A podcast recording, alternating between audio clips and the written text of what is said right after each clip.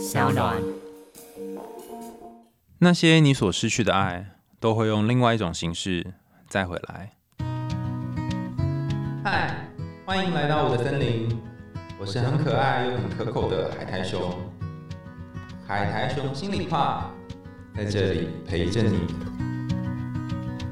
各位听众朋友，大家好，欢迎回到海苔熊心里话，我是海苔熊。前几天我跟小地瓜谈到失去这件事情，好像我们人生有很多东西都跟失去有关，而且跟这些有关的东西好像经常是负面的，比方说失恋啊、失婚啊、失败呀、失手啊。我就去找了网络字典哦，“失”这个字的解释，它大概发现它分成两类哈，一个就是错过，然后另外一个就是不小心掉了。啊，然后我还真的去找了他们那个造字的过程，然后有一张象形，好像是象形字的图吧，就说失去的是这个古字，其实是一只手上面好像拿了一把刀子或是叶子之类的东西，那没有拿好，所以掉下去了。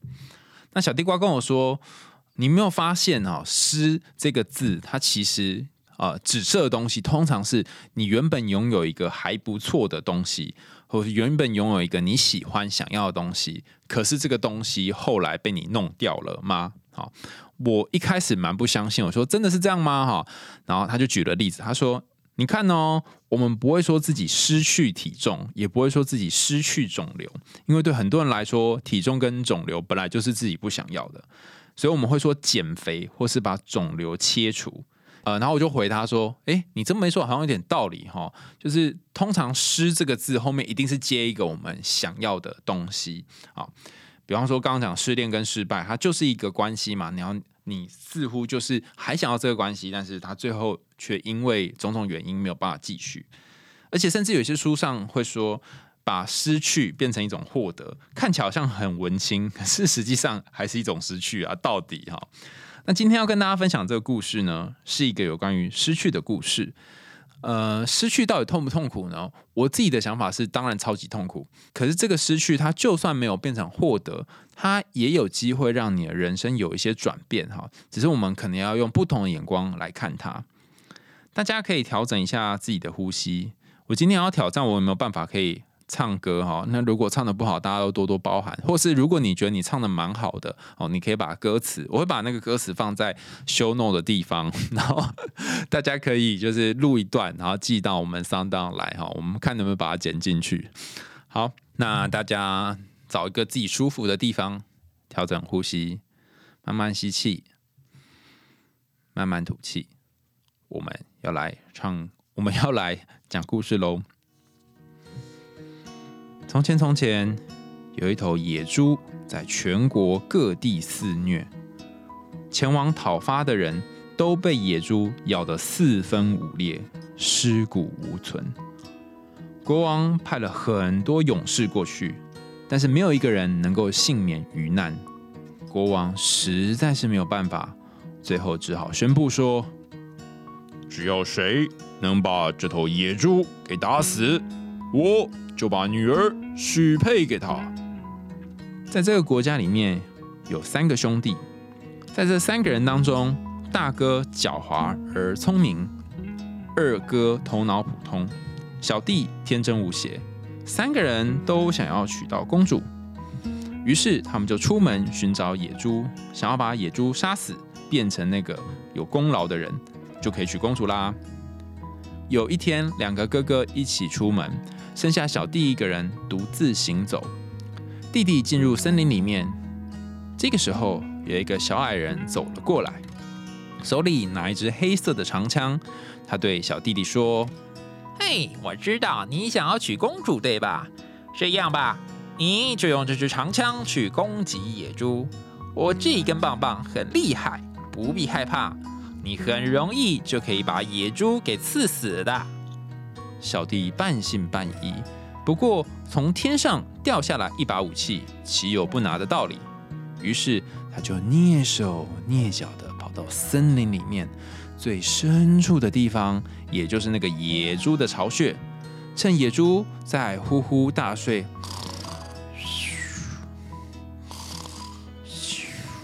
的时候呢，用那一支黑色的长枪，不刺向野猪。突然一声巨大的尖叫声，咿呀！呃，我死了！那野猪就挂点了。小矮人说的果然没错，野猪立刻应声倒地，一出场就领便当。随后，小弟就把野猪串起来，扛在肩上，意气风发的回家去。途中，小弟从一间房子前面经过，两个哥哥正在里面愉快的喝着葡萄酒。哥哥们看到弟弟扛着野猪，就说：“哎，老弟呀，你一定累了吧？啊，进来一起喝酒嘛。”天真无邪的小弟也没想到有什么阴谋，就进去了，告诉了两个哥哥他怎么样用黑色的长枪把野猪给刺死，并且为自己的幸运感到非常高兴。到了晚上，三个人一起回家。两个哥哥已经计划好要在半路上夺走弟弟的性命。两个人让弟弟走在前面，来到小镇的前方，要经过一座小桥。在过桥之前，两个人突然扑向弟弟。大哥说：“哎，愚蠢的老弟，就让大哥亲手送你上西天吧。”“呃，是啊，就凭你也想吃公主吃，真是癞蛤蟆想吃天鹅肉。”二哥说。两个人你一拳我一脚，将弟弟乱拳打死，遗体就埋在桥下很深很深的地方。然后大哥就把野猪给抢走了，带到国王那里去，谎称野猪是他杀死的，还把刚刚从弟弟那里听到杀掉野猪的过程跟国王说。国王听大哥讲的好像跟真的一样，就相信了大哥，把公主许配给他。几年过去了。谎言不可能永远不被揭穿。有一次，一个牧羊人过桥的时候，看到桥下的沙里面有一根小小的骨头。由于那根骨头实在是太干净、太洁白了，所以牧羊人想用那根骨头作为乐器的吹口，就是吹笛子的那个部分。于是他就走下桥去捡起这个骨头，随后就用那根骨头做成自己的笛子。他的笛子是角笛，角就是牛头上的那个角啊，角笛哈，笛子的笛。他把这个骨头做成脚笛的吹口。当牧羊人把嘴放在吹口上，准备要吹的时候，骨头突然自己唱起歌来。大家可以在脑袋里面自己想象陈雪凝的绿色，因为我猜我可能唱的蛮奇怪的哈。大家在脑袋当中自己假设，你们好像听懂了。好，我要唱了。说不痛苦那是假的，毕竟我的心也是肉做的。傻到野猪，我心里好快乐，却变成灰色。说不心酸那是假的，如果我没那么相信大哥，原本以为公主会是我的，却被满土拦截了。牧羊人，你吹的是我骨头，为了野猪还有国王的女儿，杀我的两个哥哥，把我的猪抢走了，他却把公主嫁给大哥，当成他的老婆。大家可以自己 repeat 两段哈，我觉得我唱一段就已经今天够了，太努力了。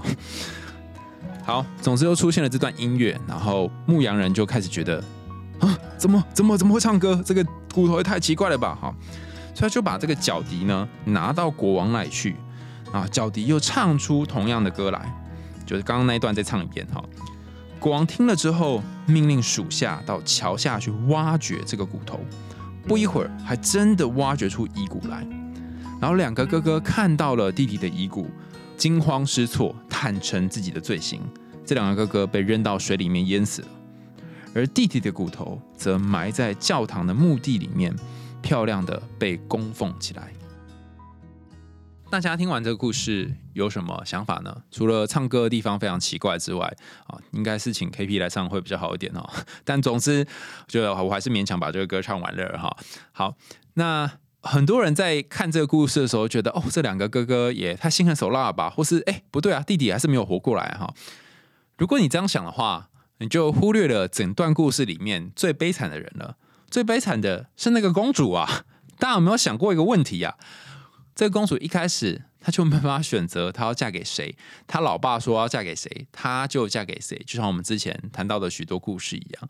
除此之外，她真的嫁给了那个心狠手辣的大哥、奸诈的大哥之后，她的老公啊，就这个大哥又挂点了，到最后她就只能独守空闺。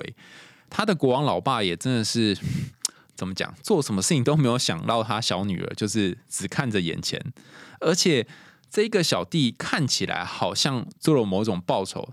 那最后不是三个人都挂点了吗？只剩下国王跟女儿在这世界上活着。那跟剧情一开始有什么不一样呢？好了，有不一样了哈，野猪挂掉了。所以如果你有注意到女儿的伙伴哈，也可以留言告诉我们说，你觉得女儿后来发生了什么事？因为故事里面没有写。好，还有一种说法是，有人会说，哎哎哎，不对啊，因为这故事最后出现了一个牧羊人啊，说不定牧羊人是跟公主在一起哈，从此之后。公主就跟牧羊人一起过着幸福快乐的日子。好，那如果是这样的话，那个小弟也太衰了吧！这件事情明明公主应该是跟他结婚，就后来呃哥哥变成她的老公也就算了哈。她报仇之后也没有办法变她老公，反而是牧羊人变她老公。我觉得这件事情就是贫穷限制我们的想象力哈。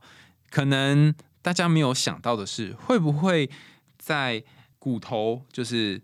开始唱歌之后，这个魔法呢就入侵到牧羊人的身上，所以最后跟公主结婚的会是这个牧羊人呢。假设他们两个有结婚的话，所以有一种借尸还魂的概念。如果大家对借尸还魂有兴趣的话，可以去看我们之前有一集在讲那个《倩女幽魂》哈的故事，好像两集吧哈，还有一集讲在讲莲香哈，也是跟借尸还魂有关。好，总之呢，会不会是一种借尸还魂呢？哈，就不得而知哈。好。那这个故事我们把它展开来看，它是一个有关于讨伐的故事。一开始出现的角色是野猪嘛，它可能四处的破坏，然后再来出现的是想要去讨伐的勇士，勇士想要把野猪给干掉，但是自己通常都被干掉了。然后接下来出现的是无法明辨是非，甚至不惜牺牲自己的国王。好。再来就是那三个兄弟嘛，哈，包含憨厚的小弟弟哈，然后还有那个呃奸诈的大哥啊，然后普通的二哥这样子。然后呃，当大哥、二哥、三三小弟都出现之后，再就是小矮人，小矮人就像是一个智慧老人一样哈，出现跟小弟说：“哦，你可以怎么怎么做这样。”然后最后出现的角色是牧羊人哈，本来小弟没办法传达的事情，透过牧羊人的嘴巴，然后告诉了国王。好，那这一整段从野猪出现到牧羊人复仇，算复仇嘛？哈，到牧羊人把真相揭开来，他在讲的是什么呢？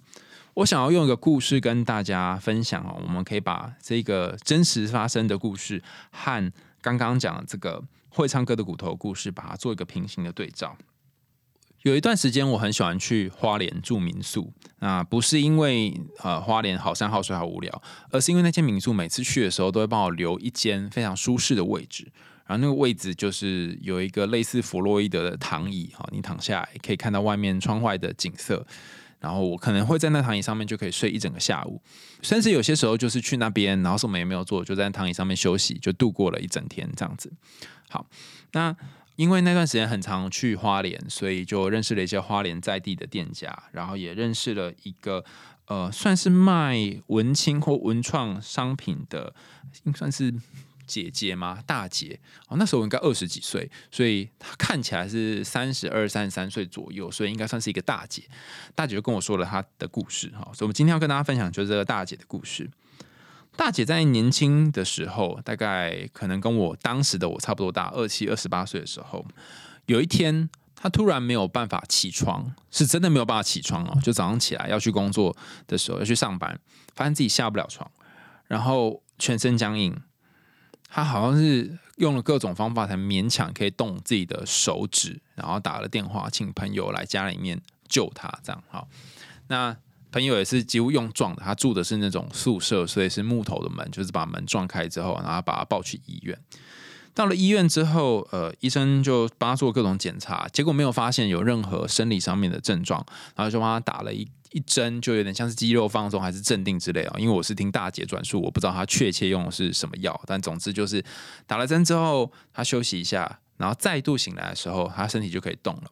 可在这个休息的过程当中，大姐都非常紧张，因为这个大姐原本是一个卡车司机，她的工作就是从台北送呃算快递嘛，哦，当日宅急便之类的东西，然后可能送到高雄，再从高雄开回头车回来，然后一次可能赚两趟的钱这样。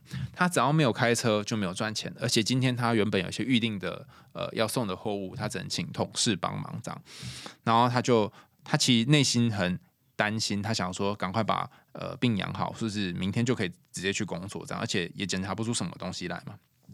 但是他隔天早上又遇到一模一样的状况，那还好，前一天照顾他的那个朋友呢，在家里面睡陪他，所以他就呃，就是又请这个朋友再抱他去急诊，然后急诊就一样又再打了一支针。这次他呃，已经他发现事情应该是有点不对劲，就不能够再这样继续下去了，因为呃，公司也不可能让他们一直请别人代班，然后他两天都没有送货了。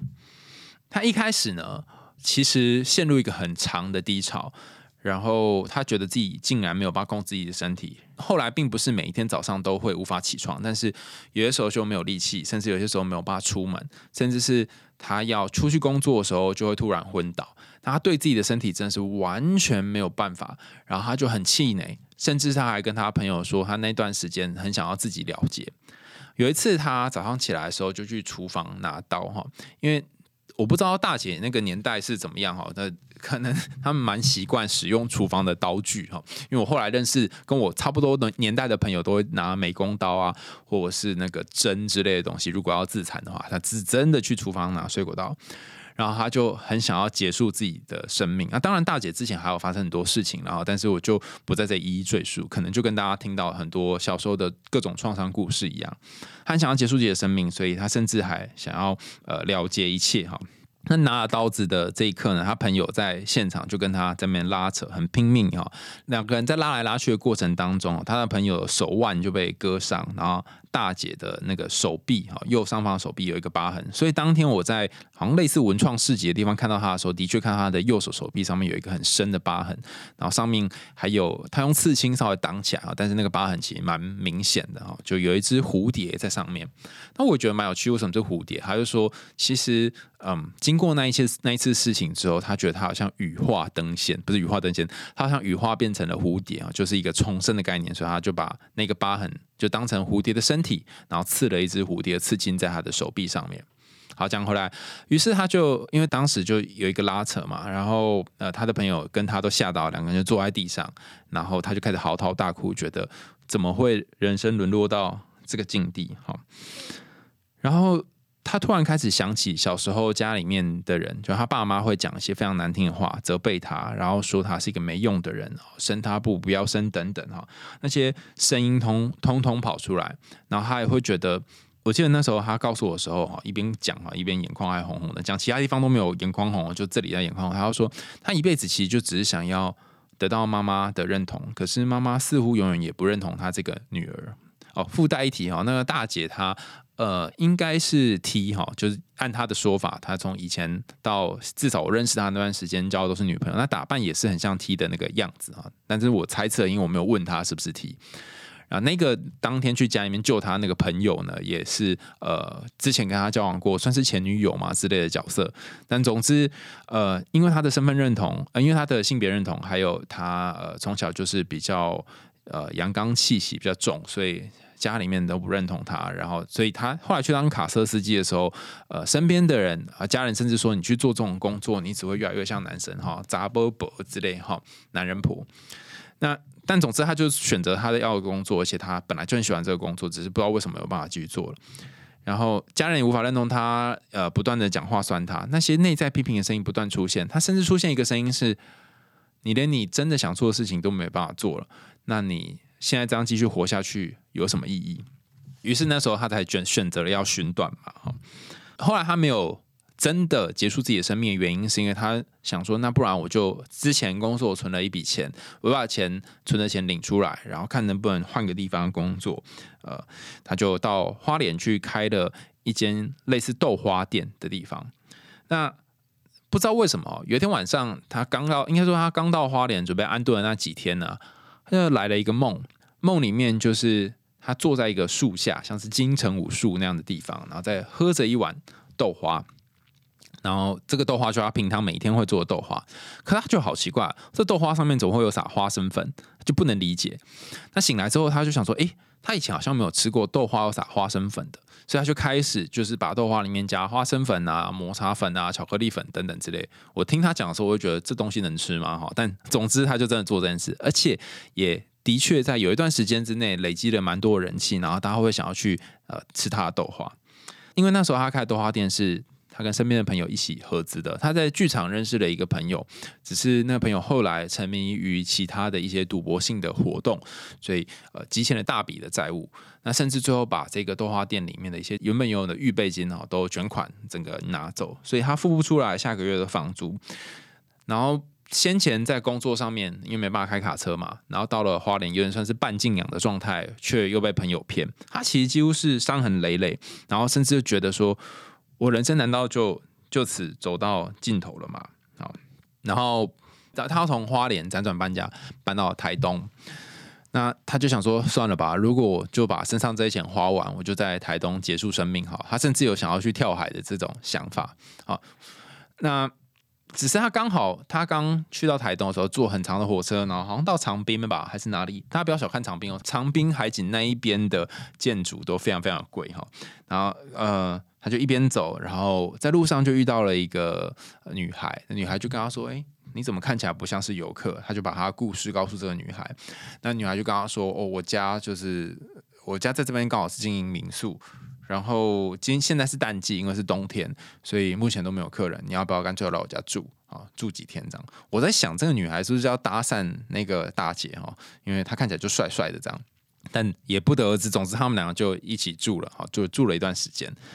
那随着跟这女孩呃聊天越聊越多，然后她讲她童年发生的事情，女孩也跟她分享说，她从小爸爸就过世了，然后她是继父跟另外一个叔叔养大。我是有点难想象为什么是继父加叔叔，然后可能呃她我不确定，如果大家有别的想象再告诉我，因为她跟我转告的资讯非常非常有限哈。就通常那她妈妈去哪了？我就想说她妈妈呢，她也没有提到那个女孩的妈妈怎么样。总之就是他们分享了彼此的事情，然后聊了呃可能从出生有。有记忆以来，一直到两个人相遇的事情，然后有些时候晚上就会在海岸边躺着看星星，然后喝咖啡，呃，聊天、喝酒之类的。然后度过了一段蛮呃惬意呃，应该度过了一段蛮舒服的时间。那有一天，这个大姐终于就说：“哦，我其实有想要出来做一点事情了，总不能每天在那边度假这样。”所以他们就开始学一些当地原住民的编织，然后结合一些现代的东西，然后做一些文创的小商品这样。那我们在市集才会看到他们两个人，就那个女孩跟那个大姐一起出现。我就问大姐说：“大姐，大姐，那你这几年下来呀，你觉得人生对你来说是什么？因为感觉你经历了很多。”大风大浪，他跟我说了一句话，我到现在还记得非常清楚。他说：“嗯，有一些人，你可能花了一辈子想要让他们懂你或了解你，但他们可能这辈子都不会懂你跟了解你。那你可以做的事情，是在其他的地方或者是别的生活圈去找那些真的可以懂你的人。那当你花了一辈子在无法懂你的人身上，你就会错失那些真正。”有机会可以懂你的人，然后他讲完这段话的时候，我就看旁边那个女孩哈，就一副那个喜滋滋的样子，喜上眉梢，然后很开心，我就觉得哦，他讲应该就是旁边这个人吧，哈，就不是哎。就是他们从桌子底下哦，是抱出了一个小孩，是真的抱出了一个小孩。那小孩其实也不算小孩啦，哈，就是呃，应该也可会走路了哈。好，据说是他们两个人的好像是亲戚的孩子。那因为亲戚在台北工作，所以就把孩子丢给他们，他们两个养这样子。然后大姐就跟我说，有时候看到这个小女孩，就会想到呃，她小的时候，然后她会想要把她小时候没没有受到那种照顾跟关爱，然后都给这个孩子。啊，他还说他有一次就是在编织东西的时候，他们手手上的文创商品就看到这个小孩在那边喝奶的样子啊，因为他很小就被丢过来这边被照顾，他就觉得好像人生就这样子也还蛮不错，是他第一次哈，可能长到三十岁、三十多岁，第一次有那种幸福的感觉往上心头，他觉得幸福离自己好近好近。好，那。他的故事就讲到这里啊。那会在这里跟大家提这个故事的原因，是因为我们把这个大姐故事跟刚刚谈到这个呃会唱歌的骨头平行起来一起看。大姐一开始其实是面临了一种内心的混乱，不论是她工作上面的混乱，或者是她对于原生家庭、家人，然后呃对她都不认同种种的混乱。所以一开始她人生出现了一只野猪，横冲直撞。她曾经也试着要让一些勇士去讨伐自己野猪，不论是透过拿刀子杀，或者是硬去上班之类的，但最后都失败了。那有一个。国王可能他心里面的国王，或是一个心里面的声音跟他说你要做什么，或是你可以继续撑下去。这个国王可能没有顾虑到心里面那个小女孩的感受，在故事里面就是那个公主啦，没有顾虑到小女孩的感受，甚至没有思考到她真的要的是什么，所以就囫囵吞枣的就说哦，把野猪杀死哈，就立刻就可以娶公主这样。但实际上，这个大姐做的种种努力。好，一开始做那些努力，很多到最后都枉然。不论他是回去开个几天的车，或者是他，嗯，他到花莲去卖豆花，好像都还都后来都枉然，因为他再来遇到事情，呃，可能让他更难过。比方说，他遇到了骗他的人，哈，就像这故事里面的大哥一样，哈，骗了他，而且他又是一个人很好、心地很善良的人，就像故事里面那个小弟一样，就是很憨厚了。他的善良却被别人给践踏。当然，他也可能有遇到一些贵人，比方说教他怎么做豆花秘方的人，或者是在夜里梦到那个在豆花里面可以撒撒花生粉等等。但总之，在这整个过程当中，他其实也受了一些伤害。那最后，最后他是怎么进入到转化，或是至少我遇到他的时候，看起来是很幸福、很快乐的样子呢？我不晓得实际上怎么样，但我看到的时候好像还不错，而且他笑的样子不像是假的。他至少遇到了一个能够懂他话的人，那个在海边听个听了好多个晚上的海浪声，然后有一个人可以真正了解他，谈到他小时候发生的事情，他就像是那个牧羊人一样，愿意听见他唱的歌。所以，我觉得如果你人生目前遇到一些困难，甚至一些你无法沟通的人，你要不要去找一个能听懂你唱的歌的人，而不是在那些听不懂的人身上不断的徘徊，因为。你可能会呃错失掉那个真正能够理解你的人的机会，就像那个大姐说的一样。好，可是如果你真的要复仇，或者是你真的要卷土重来的话，其实是需要一些准备的。不是说哦，我现在要来复仇喽，或是我现在要来重新振作喽，就可以重新振作的哈。第一件事情是，当你委屈的时候，你要把你心里面的句子用某一种适当的形式和听得懂的人说。好，这里分三段。第一个是你心里面有些句子嘛，你可以先把它记录下来。那适当的形式，你可以用文字，可以用呃像 podcast，或者是用歌曲，像刚刚用唱的。第三个是你要和听得懂的人说，有些人听不懂，就花再多心力在上也没用，所以你要找能够理解的人。那当你把这三件事情确定下来，把心里的句子记录下来，第二个用适当形式，第三跟听得懂的人说，你就会发现那些失去的东西。不一定能够再回来，但是如果有人懂你，就不会再那么孤单。在五月天的那首歌《你不是真正的快乐》当中，有一段歌词，这么多年来我都觉得很锥心刺骨，叫做“为什么失去了却还要被惩罚呢？”失去这件事情听起来好像很悲伤，好不容易到手的肥羊，不对，应该是肥野猪，却被半路拦截，这件事情的确很令人愤怒。但如果这件机车的事情发生了，你还持续的被陷害，然后持续的有很多人踩着你的那些尸体往上继续走，就像是那个小弟在桥下被埋起来，然后不断的还是被很多人踩过一样。如果你有遇过这种情况，那或许就是转折的时间点还没有到来，就你的牧羊人还没出现呢，哈。那转折点是牧羊人嘛？可是大家不要傻傻就直接等牧羊人了哈，因为听得懂你说话的人，可能下一秒就会出现了哈。所以我这里要跟大家分享两个关键哈。第一个关键是，当转折点过来的时候，你要记得付出行动。所有的准备其实都是为了转折点而来。你可以想象一下，如果那个小弟啊哈。歌词没有先写好，歌没有先谱好，然后牧羊人就经过，一切就局局了，知道吗？所以你要在心里面先酝酿一些东西，整理一些东西，就像是我每次去咨商的时候，我的咨商师会问我说：“诶，那从上周到这周，你有没有整理一些什么要告诉我？”那你当然不整理也可以了，哈，但我通常就是会稍微想一下下，好。那总之，这整理的东西如果在适当的时刻被表达出来的话，那些没有被看见的声音跟委屈就有机会被看见。第二件事情是，有些情绪用文字是无法呈现的，可能透过绘画、歌曲、戏剧，或者是各种创作，才能够承载它的重量。这里的创作指的是，嗯，你可以想象文字可能它能够载重是十公斤，但你的情绪可能是一百公斤。你用歌曲，或是你用一些绘画，它就有机会可以承载这么重的东西。那甚至有些东西你可能不擅长文字表达，你可以用别的形式来表达出来。好，那总之，如果你想要把你的委屈告诉一个人的话，可能你要先有所准备，而不是就傻傻的等待而已。故事里面有一个很特殊的乐器，哈，如果大家听之前的魔笛，哈，就知道笛子是一个很特殊的乐器。那在前面的一些故事当中也会提到笛子这个乐器。不过比较有趣的是，这故事当中提到的是角笛。角就是羊头上那个角，或牛头上那个角。那角笛是什么呢？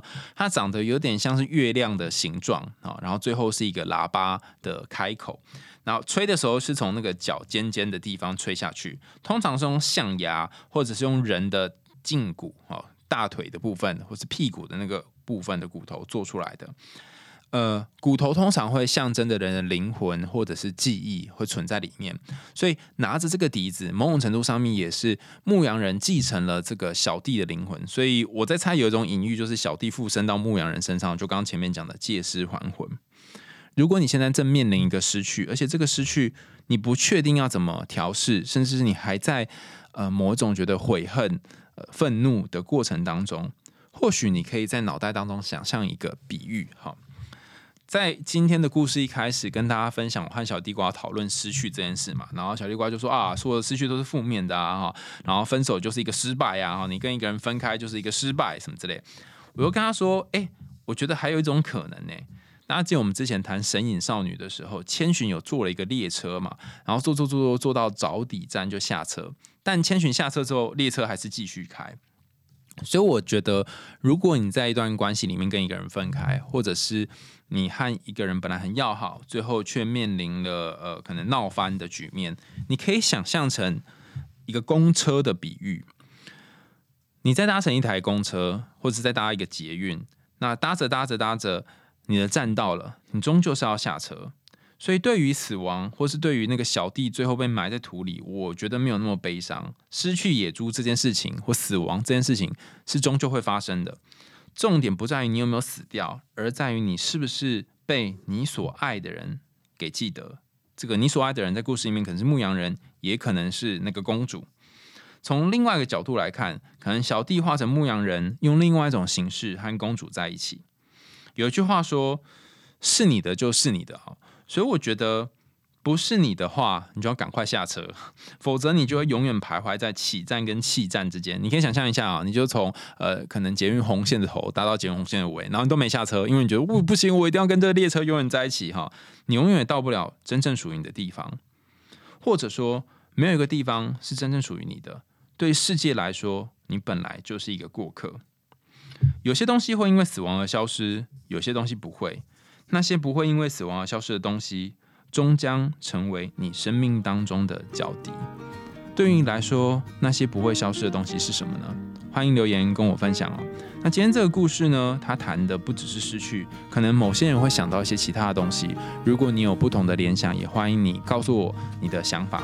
那大家可以在 Apple Podcast 或者是其他留言管道说说你听完故事之后有想到些什么事情，然后也欢迎大家透过 SoundOn 这个平台赞助我们家猫咪布瓦的罐头。想听更多有趣的童话故事和心理学知识吗？我们海苔熊心里话，下次见喽，拜拜。